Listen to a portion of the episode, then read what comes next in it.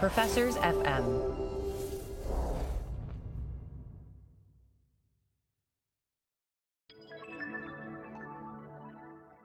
Doug, as you know, we have joined the Professors F M podcast network, so it's extremely exciting. It's like, for the first time in my life, I'm going to have academic friends. This is big. And as part of this, we're going to talk about some of the other shows on the network. One of the things we talk a lot about in terms of sports analytics is the role of incentives, right? It's all about incentives. And so one of the other shows on the network is called Taxes for the Masses, brought to you by Lisa DeSimone from the University of Texas and Bridget Stomberg from Indiana University. And so what these two ladies do is they dive into all things taxes. I think it's a great compliment to what we do. In some ways, there's nothing bigger in public policy than taxes in terms of shaping the economy and society, because taxes change how people behave. So, you know, give it a listen. Great show.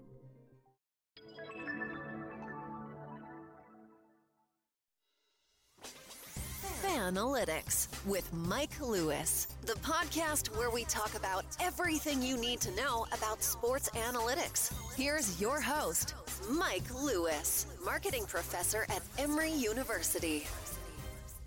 Okay, welcome everyone. Welcome to the Fanalytics Podcast, brought to you by the Emory Marketing Analytics Center. Um, much more content, as always, located at fandom analytics dot com. My name is Mike Lewis, and I am joined by Doug Battle. How are you today, Doug? How was your how was your holiday, your holiday part one? Yeah, it was good, Mike. Uh, first off, my New York Giants sitting at number one in the N F C East after Thanksgiving weekend. Cowboys took an L. Very impressive. Uh, yeah, very. Four and seven, so they got that thirty-six percent winning percentage, and they are looking at a home playoff game if they can stay in the spot that they're in. So just phenomenal, uh, especially without Saquon Barkley and uh, Daniel Jones getting hurt as well. So we got the Giants doing that. Uh, Georgia Bulldogs got another, picked up another W that was expected, but, you know, it was a revenge game for Georgia. Uh, so good week for my teams. And then for sports as a whole, uh, not too many shuts, shutdowns this week. Obviously, we got a little Ohio State situation. Florida State continues their um, issues with COVID. But as a whole, you know, we're we're still getting lots of football. Uh, basketball's on the brink. College basketball, that snuck up on us. That just came out of nowhere. My family pulls for Virginia, so they had a disappointing upset loss to open the season. I know Kentucky was upset yesterday as well. So we got some some mid-majors making noise early in college basketball season. It's honestly just nice to have it back after losing March Madness. Okay, so you know we've we've talked a little bit about this. Um, my favorite two leagues probably in uh, in the fall season of football are the Big Ten and the N F C East. Um, I think you said it all with the N F C East. Yeah. Uh, Um, the, the Big Ten, there's some great storylines there. I mean, you know, Ohio State refusing to play the Illini, um, you know, sort of just waiving that, waiving that probable probable defeat, sets them up for right. a, a really strange situation potentially if. And, and I don't know how, you know, it's like Jim Harbaugh has obviously struggled at Michigan, and I don't know how hot that seat is. You know, maybe it has something to do with uh, Harbaugh's buyout. But Harbaugh could potentially, Michigan is actually in a position to keep Ohio State out of the college football playoff if they can simply not play the game. It's it's a dream scenario for Michigan because they have no chance at beating Ohio State, and everyone knows that. Um, but it's the first time in Harbaugh's tenure where they can actually not win by losing, but win by not playing. And a win a win for Michigan in this sense is Ohio State not making the playoff, uh, not making the conference championship. And so, yeah, I think that's I think Michigan has no incentive to play that game. Yeah, no, every incentive not to. It it is um. You know, it doesn't seem like it's that big of a story, which is a little bit strange, given how big of a story COVID is in all aspects of life. But it does seem to be really taking a bite in terms of sports. You know, the um, you know, like the Steelers are playing, you know, well, when, when this airs, they will have played the Ravens last night. I think the Ravens are kind of decimated by COVID sit-outs. Um, we've got all sorts of COVID issues throughout the world of sports, but it seems like the adjustment is complete. It's not a story anymore. People are just going to keep moving forward. Yeah, Mike, I'm not going to lie. That sentence kind of tripped me out a little bit. Uh, it's like we're in the movie Tenet. I don't know if you've seen that yet. Phenomenal film. But uh, talking about a game that happened tonight as the past, even though we haven't seen it yet. um, yeah, Michigan State also, another Big Ten storyline. Michigan State with their second upset of the year, upsetting Northwestern, which is crazy that that's an upset, but Uh, Northwestern was the favorite team in that one. Uh, so I personally, as a Georgia fan, uh, Michigan State's head coach used to be our D C. Dog fans love that guy, so it's always fun to see him get a win, see a little little shakeup in the Big Ten. Well, what is the um, – you know, I'm going to legitimately ask you, what is the situation with the other college bowl games? Are all the bowl games playing this year? I mean, have – you know, rubbing salt in the wound, but – have the Georgia fans resigned themselves to playing, you know, somewhere in Florida on January first against someone like Northwestern? As far as I know, uh, well, I, I, I started to say things haven't been canceled. There have been individual games that will be canceled, um, like on their own validity. So it's not something where like the N C double A decides, okay, no bowl games. Mm-hmm. But, like, I know the the Pinstripe Bowl decided, you know, we're not doing it this year. Um, so that these games and I guess their sponsors are deciding to, to back off. So we'll see how it unfolds. But it's definitely not a widespread thing at this moment. Um, there's certainly plans at the moment for bowl games beyond just the playoff. I don't honestly, I don't really care about bowl games beyond the playoff. And so... like, I think fan interest is definitely down, and then it's even more down this year um, with sports interest kind of being down as a whole, as we've seen. So we'll see what happens. Well, and it's a, I think you used the word, but it's definitely a word on my mind after this last weekend, and we'll sort of get to this topic mm-hmm. in a little bit. But, you know, that the bowl games are essentially exhibition games. Yeah. And exhibition games, you know, they, they've, they historically, you know, look, back in the day, it's all what college football was, right? It's sort of, they were all exhibition games, but they had more of a, uh, you know, a grand finale kind of feel. Then when the college football playoff came in, I think all those other games sort of took a much larger step backwards. And so then the exhibition games have some, they got some real value, right? There, there's still opportunities to build the program, a few extra weeks of practice.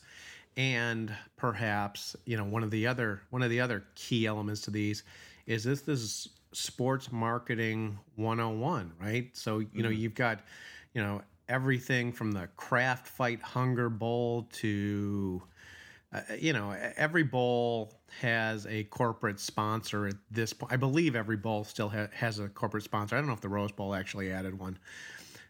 But these are opportunities for the teams to build their brands by putting their names out there for another, you know, three, three and a half hours, and an opportunity for corporate America to attach itself to transfer some of the glow of college football to their to their individual brands. Yeah, they, they get to benefit from a free workforce. um, yeah, that that I think you summed it up nicely, Mike. Bowl games, I, I personally think, have more to do with the marketing side of sports, branding. I I do think it's good for colleges to build their programs. I know it's it's viewed as a big win, you, you know, from a recruiting standpoint, to win your bowl game and kind of end the season on a win. Um, beyond that, though, the significance is is definitely highly in question by uh, by many fans. Okay, so two key stories. Get into the yes. to, to the heart of the episode here. Two key stories this weekend. One of which I hate, and the other of which doesn't get any better for me. You know, being a guy that studies and is obsessed with fandom, the Mike Tyson-Roy Jones fight and what is likely to come afterwards is, mm-hmm. you know, that's my sweet spot. Love that stuff.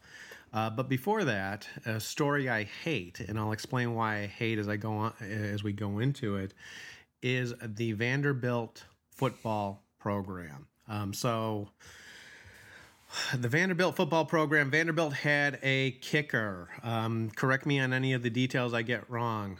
Sarah Fuller, the goalie on the soccer team, um, so mm-hmm. COVID-related absences. Uh, Sarah Fuller tried out, made the team, became the kicker, and this was covered as, uh, and look, I, I saw multiple people talk about it, as this was a historical kind of breakthrough for the S E C. So she was the first female player, and, and this is where it gets a little, this is what, starting to get into why I kind of dislike the story. So uh, looking at the coverage, there have been a couple of other women that had played Division I football, but she was, or F B S, but she was the first one that had played in a Power Five conference, right? So it's this mm-hmm. kind of moving of the goalposts, as it were, to make this a historical first. What I hate about this story, well, let, let me ask you a question, and then I'll tell you why I, what I hate about the story, though it's probably pretty obvious. Do you mm-hmm. want to talk about this story, or do you feel like you got to tread carefully? Definitely got to tread carefully in this day and age. Uh, I did watch the game that she was uh, a part of, and so I do have my thoughts okay. on. Well, I, like I said, on, if you, uh, her, you know, her part in the game and how it how it was covered. I mean, it certainly was. I I personally felt like watching that game. Uh, the, she played for Vanderbilt. They were playing Missouri, and they lost by like forty points. And I kind of felt like it took away. Um, I it was almost as if nothing was discussed the entire game from a commentary standpoint, other than the fact that she might kick at some point. And there was a game going on uh, where one team was destroying the other team, and so it was it was a bit humorous in my opinion from that standpoint. Uh, we didn't really get to see her attempt a like a legitimate kick, like no P A Ts, no field goals, and the one kickoff was like a pooch kick that was apparently designed, according to the head coach, who's now been fired, by the way, uh, not not related to this, but purely because of the kind of career or, I don't know, wins, losses, records well, over the years. Uh, so it was kind of like, I feel like everyone wanted to see her boom it and just, or, you know, see if she could kick it through an end zone or to the end zone or, or whatnot, or kick a forty-yard field goal, and uh, didn't come close to that. So it was a very anticlimactic build-up. Yeah, well, and I think that, you know, like I, I can hear the trepidation in your voice. And I think this is yeah. this is what I hate about the story, is that there is this feeling towards it. And th- this is the problem with any kind of politics entering into sports, that, look, and in some ways it's like love to debate politics and historically love to debate different different issues. But in, in the current era, this becomes almost a, a dangerous conversation. And so what I want to talk about is sort of this, uh, the issue of these dangerous conf, uh, conversations around sports. You got the feeling very quickly that this was a historical breakthrough, feel-good, inspirational story. And that was mm-hmm. the only opinion that was going to be, that was going to be tolerated. And in fact, I, I saw some stuff that the S E C saw reports, and I don't have firsthand knowledge of this, didn't spend a lot of time on Twitter, that the S E C was essentially blanking out any comments that were critical of the event. And, and so you've got this very strange situation where something happens. It's of incredible interest, right? I mean, it, it was mm-hmm. the story of college football. And a good part of the conversation is shut down because it doesn't fit the narrative, or it doesn't fit almost the marketing story that, that people wanted to put out there. And I think that is, that's a very bad sign for, it's a very bad sign for sports or for commentary or, or any of this, the type of discussions we have about the, the role of sports in, in culture. Uh, you know, so an inspirational story, and by that I mean, you know, a story that captured a lot of folks' imaginations.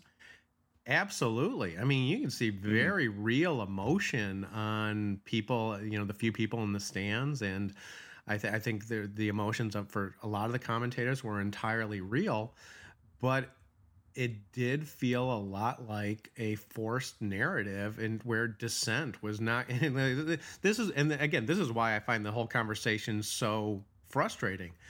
The fact that I just said dissent about mm. a college football kicker probably sums up everything that's crazy with present day with present day media. Yeah, I, I certainly enjoyed uh, Twitter on Saturday, keeping up with it, especially when uh, when she did have that pooch kick, because there were people that thought that she was trying to boom it on that one and just whiffed on it. And then there were her defenders and people acting like it was the best kick that had ever happened. Uh, I think the reason why the S E C censored some things was because they knew that there would be comments that were rooted in in certain stances that aren't tolerated. And I think from as a brand, and you know how they want to portray their fan fandoms, and uh you know I think it's a business move for them. I really do.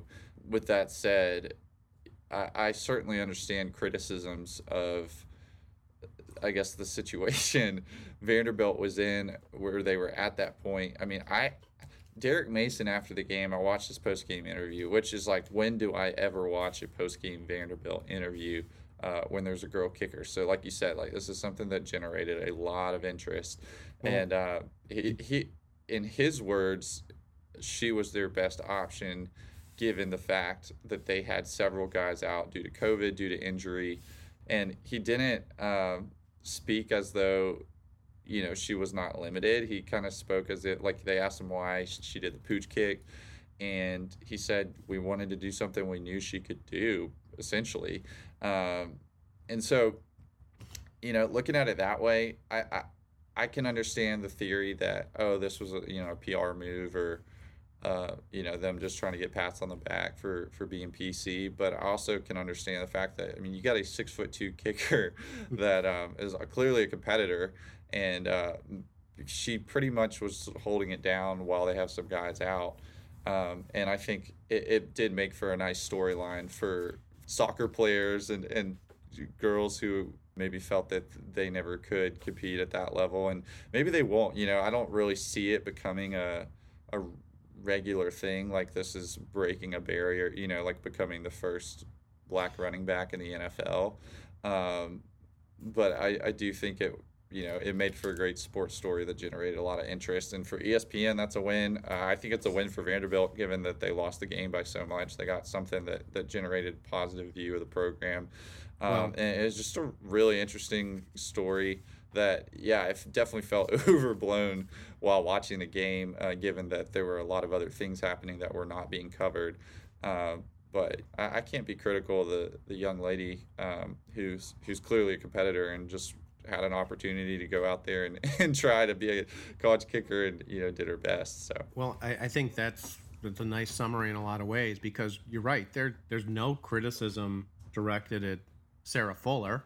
She had right, an opportunity right. to do something really interesting, and uh-huh. she did it. You know, I, I, the coaching decision of starting the, you know, being down a lot of points and trying to pin the opponent at the thirty-five yard line might be a little bit questionable, but if that right. was indeed the call, she executed it very well. Um, right. There is a lot of weirdness to the story, and that I, I think I saw a comment that she's going to stick with the football team. I don't know how many games they have left. Well, but, I will say this: they do they do play Georgia this okay. week. Okay. So she had. Well, they're probably not going to be doing a lot of kicking off in that one either. But yeah. So she has stuck with the team longer than the the the coach that, that brought her in. I, I think where people get into right. trouble, right, is, you know, and look, maybe she was the best one to um, to show up at the tryouts, but you know, in, in the present day and age, I, I think a lot of people could, you know, rightly question that, because it really did feel a little bit like a publicity stunt.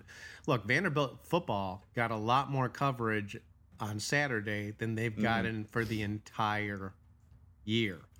Um, mm-hmm. There, there's a long history of, uh, you know, and again, this, like I said, I'm going to say this over and over again. I, I hate this story, because it feels like you're about to touch a, a, a live wire and have real trouble. The words are going to be taken out of context, separated. But, you know, sports, the sports world has long loved kind of the novelty act, right? And so you can imagine that that word, that she's not a novelty, she's a competitor. That we're really kind of upset, but something designed to attract publicity. Mm-hmm. Um, very often, and look, you can go down through the ages. I grew up in Chicago where the White Sox, Bill Veeck was known for this stuff of, you know, putting the, I was going to say, I don't even know what the right word is, someone with a greatly reduced strike zone, right? He was known for this, or I, I you know, mm-hmm. It was just the way that almost the carna- carnival atmosphere of sports. Now, the other story, and this one I love over the weekend, was the fight between Roy Jones Junior, fifty-one years of age, and Mike Tyson at fifty-four years of age, that included everything, including Snoop Dogg doing color commentary. And I Best think part. What was the um, I'll, I'll refer to, I'll, I'll I'll let you know, give you a second here. What was the fight um, with some social media guy that was on the undercard?